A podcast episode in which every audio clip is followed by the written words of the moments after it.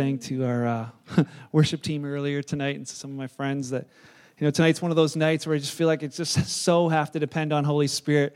You know, I've uh, had just a really, really busy day and uh, a really short night of sleep last night, and I'm, you know, just you start you start feeling that. And but then I'm, uh, you know, as we were talking and sharing, then our drummer won't mention any names, but uh, you know, he just says, you know, it's like we need to have that all the time. That just that dependence on Holy Spirit all the time, and you know, it's so true. Sometimes there's those times where we feel like, oh God, I really need you, and then it's more so in the times where we don't that we just need to say, God, man, I, I really need you. And and so tonight um, we are in part six of a series talking about Holy Spirit, and I think it's part six. I don't know. I, I lost count. I was uh, glad to have Gary here last week, and uh, just really, really amazing. If you missed last week, uh, I'd encourage you to go online and listen to us. called My Two Sons, and uh, just talking about the power of grace, and, uh, and, really, really incredible for each and every uh, one of us.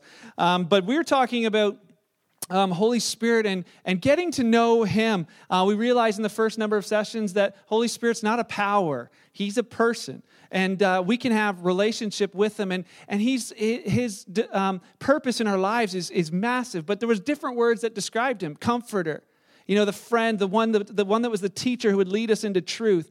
And so, over the, the first number of weeks, we spent all this time just simply talking about being aware of Him, realizing that He's in our lives. He wants, He's inviting us into relationship with Him, and for us to become more and more aware of that. And then to take those steps to be led by Him. When we, we sense His voice to sort of step out in that, and have seen some and heard some great, great testimonies uh, uh, from many of you of how that's kind of been impacting your life outside of here. We're just like, I thought God was prompting me to do this, and, and I did, and I spoke to that person, and it was amazing. You know, for some, they said, you know, the person just broke down in tears. I like, I didn't know, but I just knew knew that I had to talk to them. And then we talked uh, a couple of weeks ago about being filled with Holy Spirit.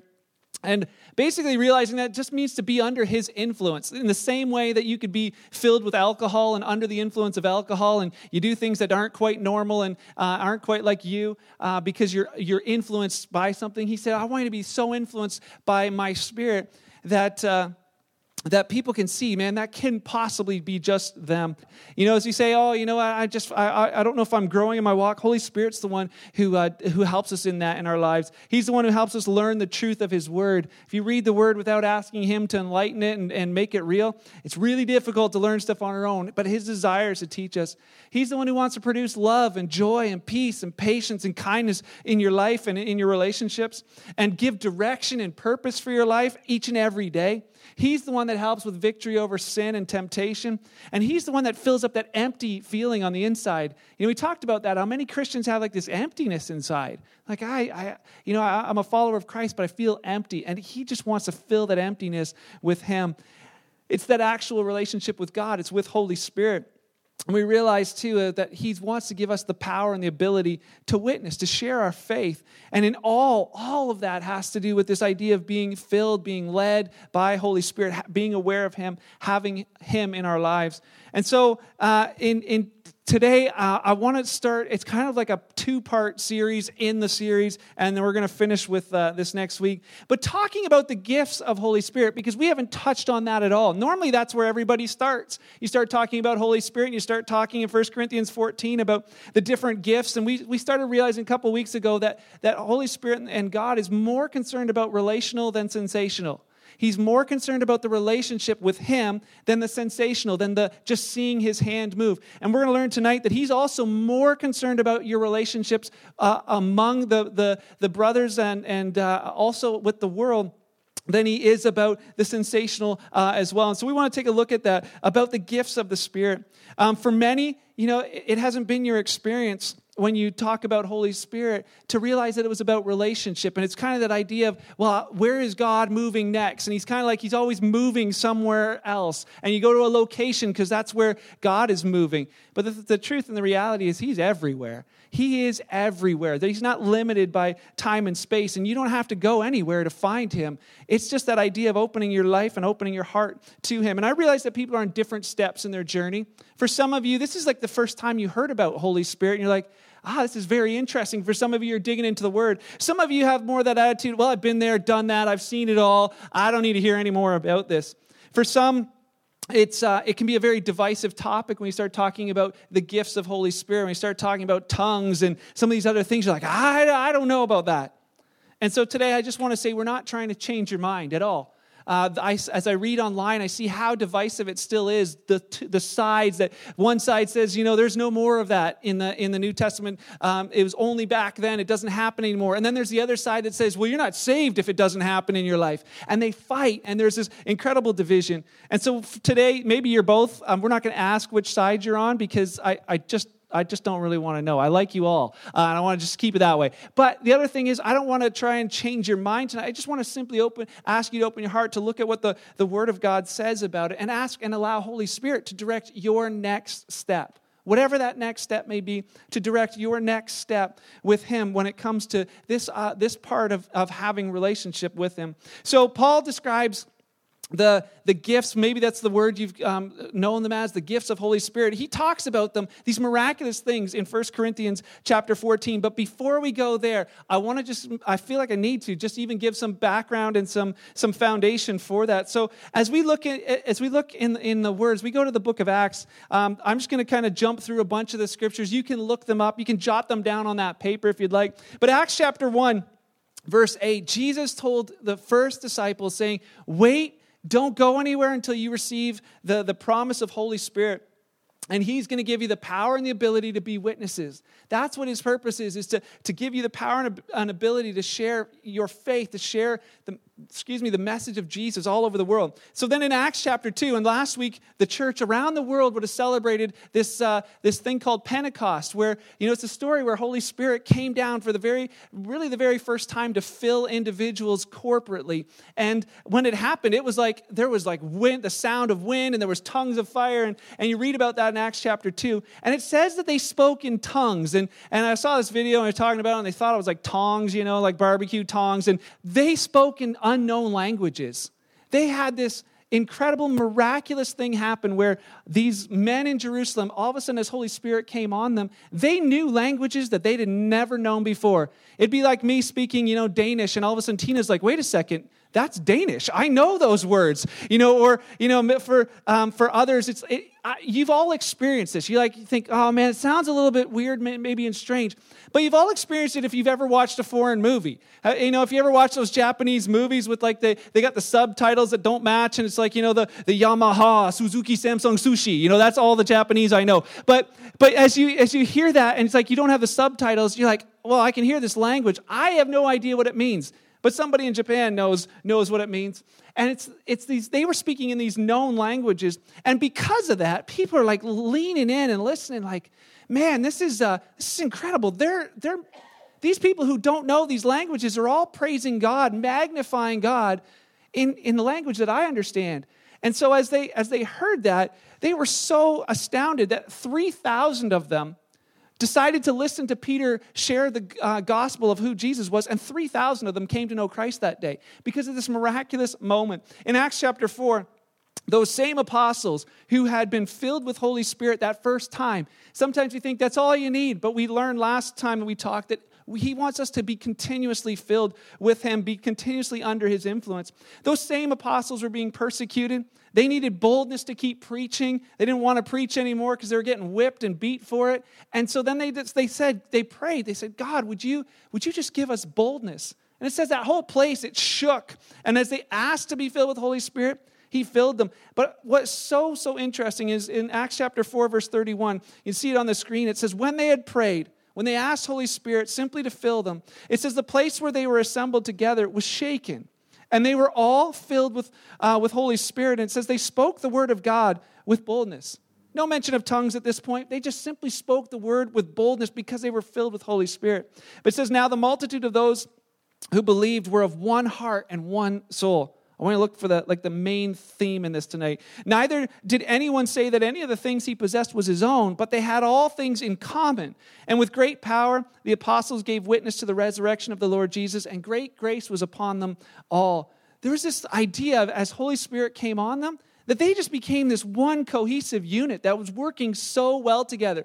So much so that they would sell their stuff for those who were in need and say, you know what, I want this, I want what I have to go to these, these people because Holy Spirit brought about this change in their life. In Acts chapter 8, they went to this place and it's called Samaria, and the Samaritans were filled with Holy Spirit. And it doesn't say, it doesn't tell us what happened, but it says that something visible happened when they were filled with Holy Spirit that first time when something happened, because we talked about this a number of weeks ago, this guy named Simon the sorcerer was like, he wanted to buy the power. Whatever that power was, he wanted to buy it. Something happened. In Acts chapter 9, Saul, the guy who uh, became Paul and wrote most of the New, uh, New Testament, he's on his mission to destroy the church.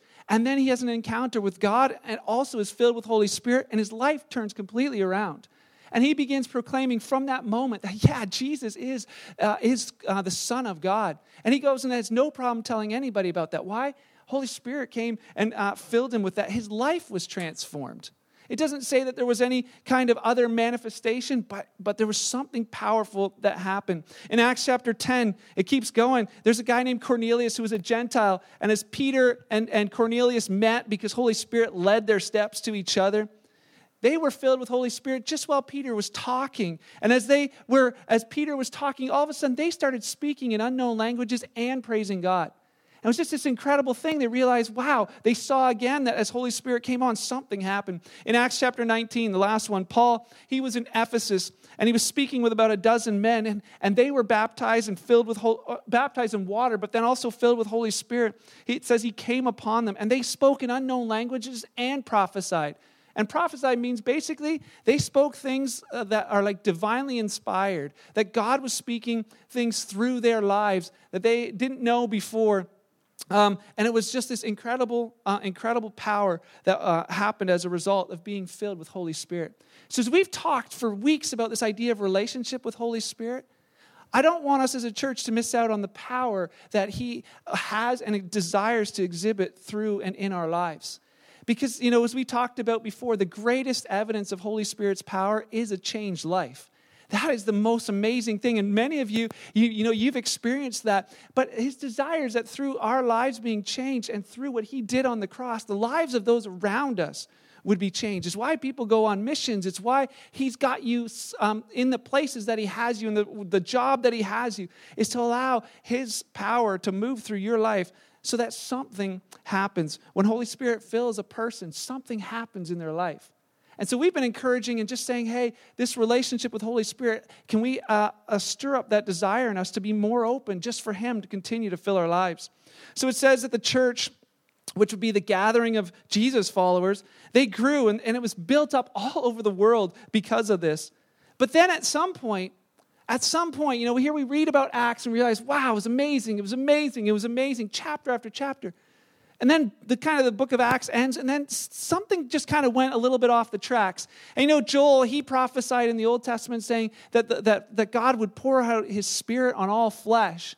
Well, when he pours it out on all flesh, some, at some point the flesh started taking over again. And it wasn't, you know, life by the Spirit. It was this, this, this the, the humanness was trying to, to take over again. And so, as Paul, Paul, the guy who's writing all this, he wrote this letter to the Corinthians, but he's in Ephesus now. He had been in Corinth for a year and a half, teaching them, starting a church, uh, introducing them to Holy Spirit. They had been filled with Holy Spirit. They, uh, they were speaking in other languages. They had all kinds of great stuff going on in their lives. And then so Paul leaves, and then all of a sudden he gets this report. Some girl named Chloe Chloe's got people living in her house, and her family members, they start seeing stuff in the church that they're like, I don't know, this seems a little strange. We better go tell Paul. And so they go and they tell Paul, and he, he writes them this letter. And that's the letter that we have, uh, that we've got preserved for all of this time, translated into our own language. Paul writes this letter, and it can be somewhat confusing if you don't understand um, what Paul uh, is actually trying to tell this group of people. And so for so many times I've heard whereas people have taught about Holy Spirit, they just they skip to this chunk in, in 1 Corinthians 12 and 1 Corinthians 14, and we're going to talk about those things, but they miss something. How many of you know in real estate what the three most important rules of real estate are? I'll tell you the location. Yep, that's right. That's the first one. Anybody know what the second one is? Location. And third one? Location. It's all about where you live. And when you study the word, we'll ask our precept people, what, what's the most important um, rules about studying the word? First one's context. Anybody know what the second and third are? Context, context, context, context. Asking those questions who wrote this? Who were they writing to? Why did they write it? What were they trying to say back then? And after you answer all of that, how does that apply to us? See, we so often want to read our Bibles, grab a verse, and be like, okay, that's cool, I'm taking that. It's in the Bible, so it must be, this must be what it means. And so often when we talk about Holy Spirit and the gifts of Holy Spirit, it's what people do so quickly. But Paul's not writing just a little chapter, he's writing a whole letter to them. And some interesting things about context in this is this Paul's writing a letter to the Corinthian church specifically. He didn't write 1 Corinthians to, to Kingsway. He wasn't saying, oh, there's going to be some people 2,000 years from now, I'll write it to them. He wrote it specifically to this group of people. And he was, he was writing to correct them on things that they specifically had gotten wrong. Their church was full of division. He'd never write that to us. We just don't have that here. It's amazing. I love it. I was talking with some of our friends and like, you know, I've been here since day one and we're like, you know, the amount of the amount of, you know, division or difficult situations we've had to do, church politics, any of that has been like two in 10 years. Uh, that's amazing. Don't feel like the need to start any, but it's just, you know, a praise report that's been amazing. He wouldn't have to write it to us. But there was this idea that there was so much division going on. These people wanted to look spiritual, but for all the wrong reasons. And so Paul writes him his letter. And you know, I would say it's very similar to like disciplining a child. You know, if you see a kid playing on the road, you don't that's not where you walk up to the child and then you teach them everything about why it's wrong to be on the road. In that moment, you're basically just telling them what they need to know now. It's not teaching them, and Paul's not teaching them the whole doctrine of this is what this is all the teaching on tongues, and this is all the teaching on on um, Holy um, Holy Spirit or His gifts. It's not what he's doing. What he's saying to them is, here's what you need to know now. And when you see a kid playing in traffic, what do you tell them? If you stay there, you're going to get hurt. And eh, either you're going to get hurt or you're going to hurt someone else if they try and avoid you. And so Paul's writing to the Corinthians. He's saying, listen, I got to tell you guys something. If you keep messing with uh, and using um, the, the, the manifestations or the gifts of Holy Spirit like this, you're going to get hurt and you're hurting other people. So, as with a kid, you're not going to explain to them speed you're not going to say, okay, this is how speed works. This is how collision works. These are the things that happens. This, this is the hardness of surfaces. That bumper is harder than your skull. And that concrete where you land is harder than your skull. My kid's climbing a tree, you know, and I, I see him swinging like upside down from a branch. I'm not, I'm going to say, you know, okay, concrete, and let's, let me explain gravity to you, Max. I'm just going to simply say, listen, get down, you're going to get hurt. And so Paul, as he's writing this to them, he's writing the same, the same thought. The primary purpose wasn't to explain all of what these um, what the gifts of Holy Spirit are all about. His main point in the whole letter was focusing on relationship, not getting too focused on the outward stuff.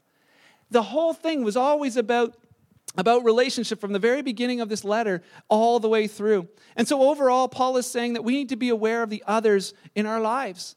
If you read through the whole thing in the context, he's saying, you know what? The, uh, you got to realize who's around you when you begin to operate and act out in, uh, in, the, in the gifts of Holy Spirit and in different ways as well. Uh, for instance, that's something the same for us. You know, when you're at your house, you guys act a certain way until someone comes over, right? Yeah, sure. No, you guys don't like shove all the books under the couch and then you know put the kids' crusty stuff on the bookshelf and hopefully hide it because people company came over. Uh, it's the same thing. Like when you're at home, um, maybe I don't know about you, but our, our, showers in the basement. This might be a little bit whatever, but uh, our showers in the basement and my my room is upstairs. And so normally, you know, with my kids and my wife, I'll I'll have a, a shower downstairs and I'll run up to my room and wearing just a towel or wearing you know maybe just my underwear and heading heading over there. You know, there's like, because it's not awkward when they're there, but there's this awkwardness when I enter the living room, and it's happened a number of times, and all of a sudden I like, I recognize his face that's not my wife and not my children. I'm like, hi, Tracy. You know, uh, hi, Jackie. Uh, uh, and the other time it was like this girl from our Sunday service dropped off her child to be babysitting, and she's hanging out with Beth. I'm like, thanks for the, the, thanks for the warning, hon. You know, like, and like slink down, like she's scarred for life. I don't know if she even comes here anymore. But, but there's there's this thing, you know, there's a knowing that in us that says we're not going to do that when we have company over. We're not going to intentionally make people feel awkward uh, just because uh, there's that idea of being sensitive to that. And Paul's saying really very much the same thing. He's saying, I want you guys to realize and not create these awkward moments um, for, for those uh, in your midst. So he's, he's saying, you know, if they're unbelievers, don't make it awkward for unbelievers. He says, don't make it awkward for unbelievers and don't hurt your fellow brothers and sisters. Be aware of those who are around you when it comes to the power of Holy Spirit. And he's, he, he focuses on this all the way through. But there's some things that, you know, if we realize that, we realize that, you know, Paul wasn't necessarily dictating all of this here. This is how the gifts um, work. We can realize and learn some things about the gifts of, of uh, Holy Spirit and His power in our life. Uh, as a result. But it's understanding that helps us to understand that. So 1 Corinthians 12, verse 1, Paul writes this. He says, Now concerning spiritual gifts, brothers, I don't want you to be ignorant. And he says, like, I don't want you to be unaware. I don't want you to be in error. But the funny thing is, I guess, is that, that our English translators decided to help confuse us and they added the word gifts. There's no word gifts in the original. Paul's writing to them, he says, Hey, now um, concerning spirituality, now concerning life in the spirit. So for so many people, they're like, Well, what's my spiritual gift? You're already on the wrong foot. You're already in the wrong spot when it's like, I want to know what my spiritual gift is. He says, just, you know, concerning life in the spirit, I don't want you guys to be unaware. I don't want you to be in error. Then he writes in uh, a little bit later, he says, There are, di-, and just look for the main word in this. He says, There are diversities or differences of gifts, and it's not talking about um, the gifts of, of Holy Spirit, something else. He says, but the same Spirit. There are differences of ministries, of serving others, but the same Lord. There are differences of activities or how God works, but it's the same God who works all in all. And then he says, but. So there's all of those things, but I'm going to talk about something different right now. He says, the manifestation of the Spirit is given to each one. And that's not something, manifestation, that word is phanerosis, which we get like the word phantom from. He's saying, I'm not giving you something that's yours. I'm basically showing my presence and my power through your life, and that's the extent of it. I'm showing my power through your life um, for others. He says, but the manifestation of the Spirit is given to each one, or it's put on each one for the profit of all. He says it's, it's so important that you realize that when Holy Spirit's working in and through your life, it's really not for you as much as it's for those around you. He says, For the one's given a word of wisdom through the Spirit, to the another, the word of knowledge through the what? Same Spirit. To another, faith by the same Spirit. To another, gifts of healings by the same Spirit. To another, the working of miracles. To another, prophecy. To another, discerning of spirits. To another, different kinds of tongues. It says, to another, the interpretation of tongues, but one and the same Spirit works all these things, distributing to each one individually as He wills. He's saying, you don't even get to choose. You don't even get to decide. It's like you can be open to it, but you don't get to pick. It's like my kids at Christmas. They're like, yes, we, you know, we were hoping dad's going to get us something, but I get to pick what they get. You know, they can sign up and say, this is what, this is what it is, but it's the same way. We can be open saying, yeah, Holy Spirit, I want you to move through my life. And then He decides what that's going to look like and what that's going to be. But Paul, as he writes this, he focuses on something. He focuses on the idea of there's one spirit and there's one body. He's like, it's this idea of unity. And he re- basically spends the rest of chapter 12 describing a human body. He says, Is everybody a hand? No. He says, Is everybody a tongue? No. He says, Everybody an eye or an ear? If it was, it'd be weird. And he says, Is there any part that's more important than the other parts? He says, No. They're all they're all valuable as long as they're all connected, and they're not all the same. See, what had happened with the Corinthian church is they had put all their focus on if you speak in tongues, you're spiritual. If you don't speak in tongues, you're not. You're much less of a person. And so, as Paul's writing to me, he's like, listen, it's not all about that. It's not all about you having some gift and that that makes you somebody. You're somebody because I love you. And I'm going to move and work through your life because I love others. And so he said in 1 Corinthians 12, he writes, um, Paul writes them and says, you know, that, that uh, God put speaking in tongues, speaking in unknown languages, he put that in the church. That's part of his idea. But Paul lists a whole bunch of other things first. Just probably let the Corinthians know, hey, you know what? Yes, God put it in the church, but it's like number seven on the list. There's some other things that are, that are more important. And he says it's not the most important manifestation. 1 Corinthians 12, verse 31, he says this, but earnestly desire He's saying this to, to, to these, those believers, but also for us. Earnestly desire the best, the most useful, the most advantageous free gifts. Desire those, pursue them. And he says, but yet, I want to show you a much more excellent way. And then he pens the famous love chapter of the Bible. He writes this thing that we hear at weddings all the time, but was never written to, to married people. And some people, as they read through this, are like, you know, he's talking about gifts in 12 and gifts in 14. And then he went on a bunny trail here in 13, and he didn't. Because all the way through the whole, the whole letter, he's talking about this idea of, of loving one another and realizing it. He said, he starts by saying, You can have all the gifts of Holy Spirit. You can have them all to the, to the highest end. But without love, without love for each other, it's Nothing. In 1 Corinthians 13, which you've heard so many times, maybe we can throw it up on the screen, is he says, Love suffers long or love is patient. I like that suffers long, you know, really, really uh, encapsulates it for some people. You know, you, you feel like you're in a marriage and it's suffering long, or you know, there's there's there's relationships you have and you're suffering long. You know, maybe there's there's things. But he says, love's patient and it's kind. It does not envy. It does not parade itself. It's not puffed up. And you know what? All of those words, all of those words are verbs. Every single one of them is an action. It's not this idea of something you have that as, as a I have love. Love is shown only in these ideas of acting. So love chooses to persevere patiently. Love chooses to be patient in bearing the offenses and injuries of others, slow to anger and slow to avenge. Love chooses that. Love chooses to be kind when people are not kind to you. Love chooses to show oneself to be kind and so, as he's talking to them about spiritual gifts, he's saying, Listen, remember, you need to be kind to one another. This idea of you being up here and them down there, he says, That's not love. Love chooses not to be envy, not to be consumed with, um, to burn with desire for what other, others have or they're doing. And love chooses not to boast. They don't brag about themselves. It's not about self display or talking in big words that, that make them um, feel important or flattered. It's not all about me. He says, Love he says, Love's not rude, it doesn't seek its own way. It's not all about me. It's not about my way, my desires, my comfort. I want it my way. He says, Love's not like that.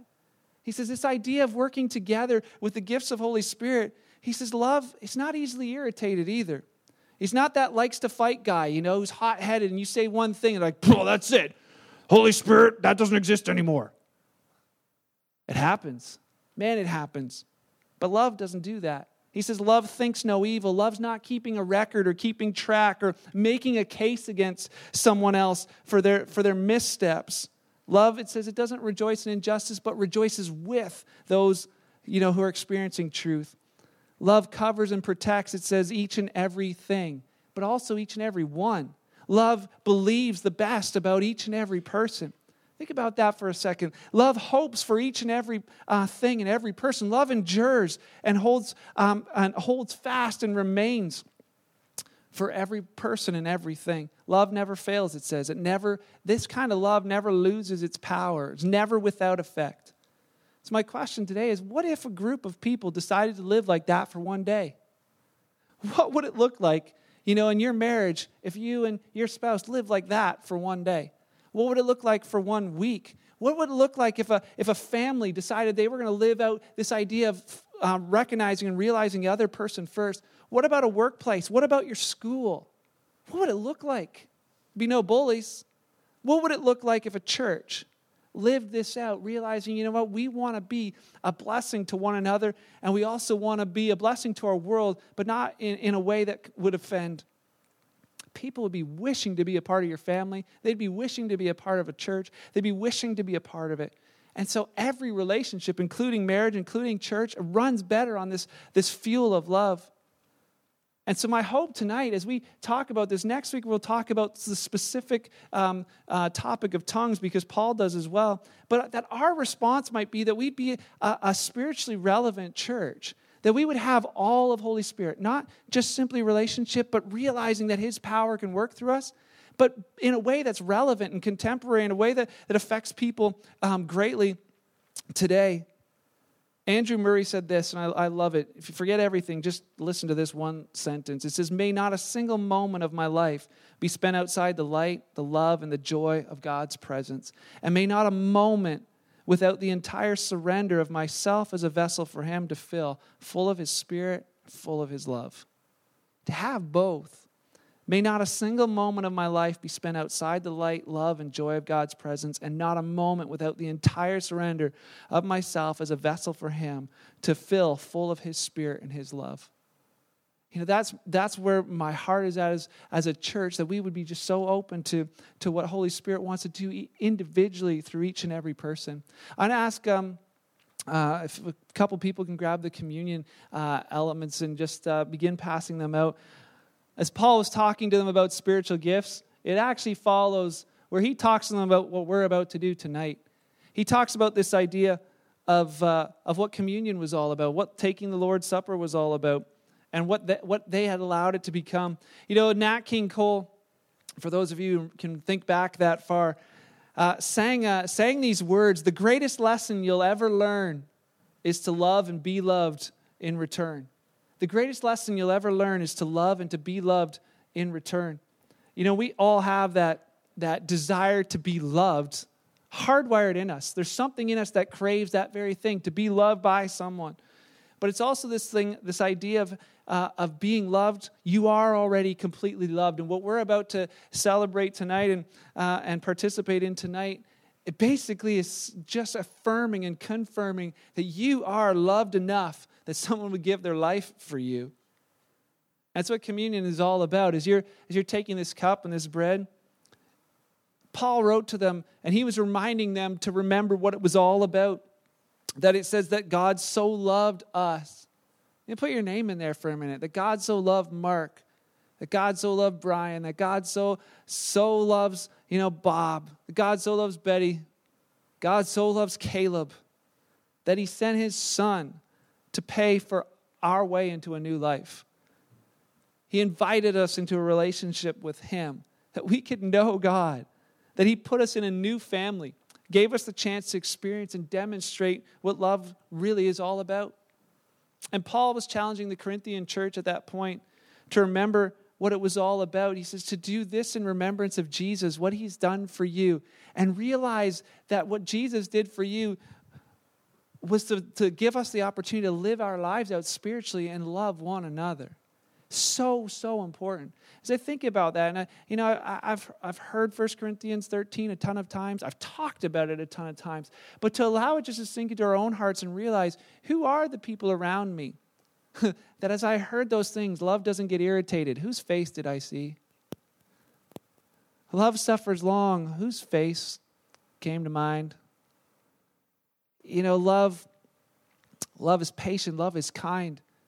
Who's the person, you know, the name that came to mind when I think that person's not been kind to me, or even worse, who have I not been kind to? And as I was reading this earlier, there was names coming for lots of them. And I thought, man, here it's that thought, you know, that that we've got such a great loving church, and yet the great loving church is made up of great loving people, people who love greatly because they allow Jesus' love to be real in their lives, but uh, allow Holy Spirit to, to move through. So open my heart to Him he started really working in there on things. And so t- today, I just want to encourage you. This may be something you've done so many times. You've taken this cup and you've taken this bread. But he said, you know, examine your heart. Not if there's sin in there that you've got to repent for or anything. He said, examine your heart if you're really, you know, loving the body. He says, are you, eh, are you in that spot? And so tonight, he says, you know, examine your heart, ask yourself. But he says, but then take it. He says, realize, you know, that this, that this bread represents his body that was broken for us. That he saw me and he saw you and knew we would need a Savior. And he went to the cross because of the joy that was set before him. He said it was, he, he, stayed there for us. And it says his body was broken for us. And to do this each and every time, remembering that it is phenomenal and amazing. So as you take this, you should remember that he did that for you. He said to them too, he says, Remember that after dinner, Jesus took a cup, gave thanks for it, passed it around. He said, This is the new covenant in my blood, that you are forgiven, that, that your sin, it's been washed away, that you're clean. You don't have to try and put others down to feel better about yourself because you're already clean. You don't have to be um, act spiritual to be valued. You're already valued. I gave my life for you. And so today, as we take this, just want to be again reminded of the fact that He's made us clean, that it's all been done in this. Would you do that as well? Holy Spirit, would you just reveal in us what you desire, what you desire to do in each and every one of us? And Lord, I thank you tonight that you don't tell us uh, things that are wrong so that we can fix it. You tell us those things that you can fix it. As we put those things in your hands and as we reach out and, uh, just trust in you as, and walk with you, we take each step with you, that Jesus, you'd be glorified, that people would see you and us, they know that we've been with you, and that we'd have opportunity to show your love to a world that's hurting and really needs it. Thank you for that. Pray that you lead our lives, Holy Spirit. Pray you fill us tonight again with you.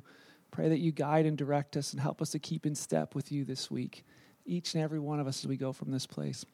Your name, for your glory, say thanks. Amen.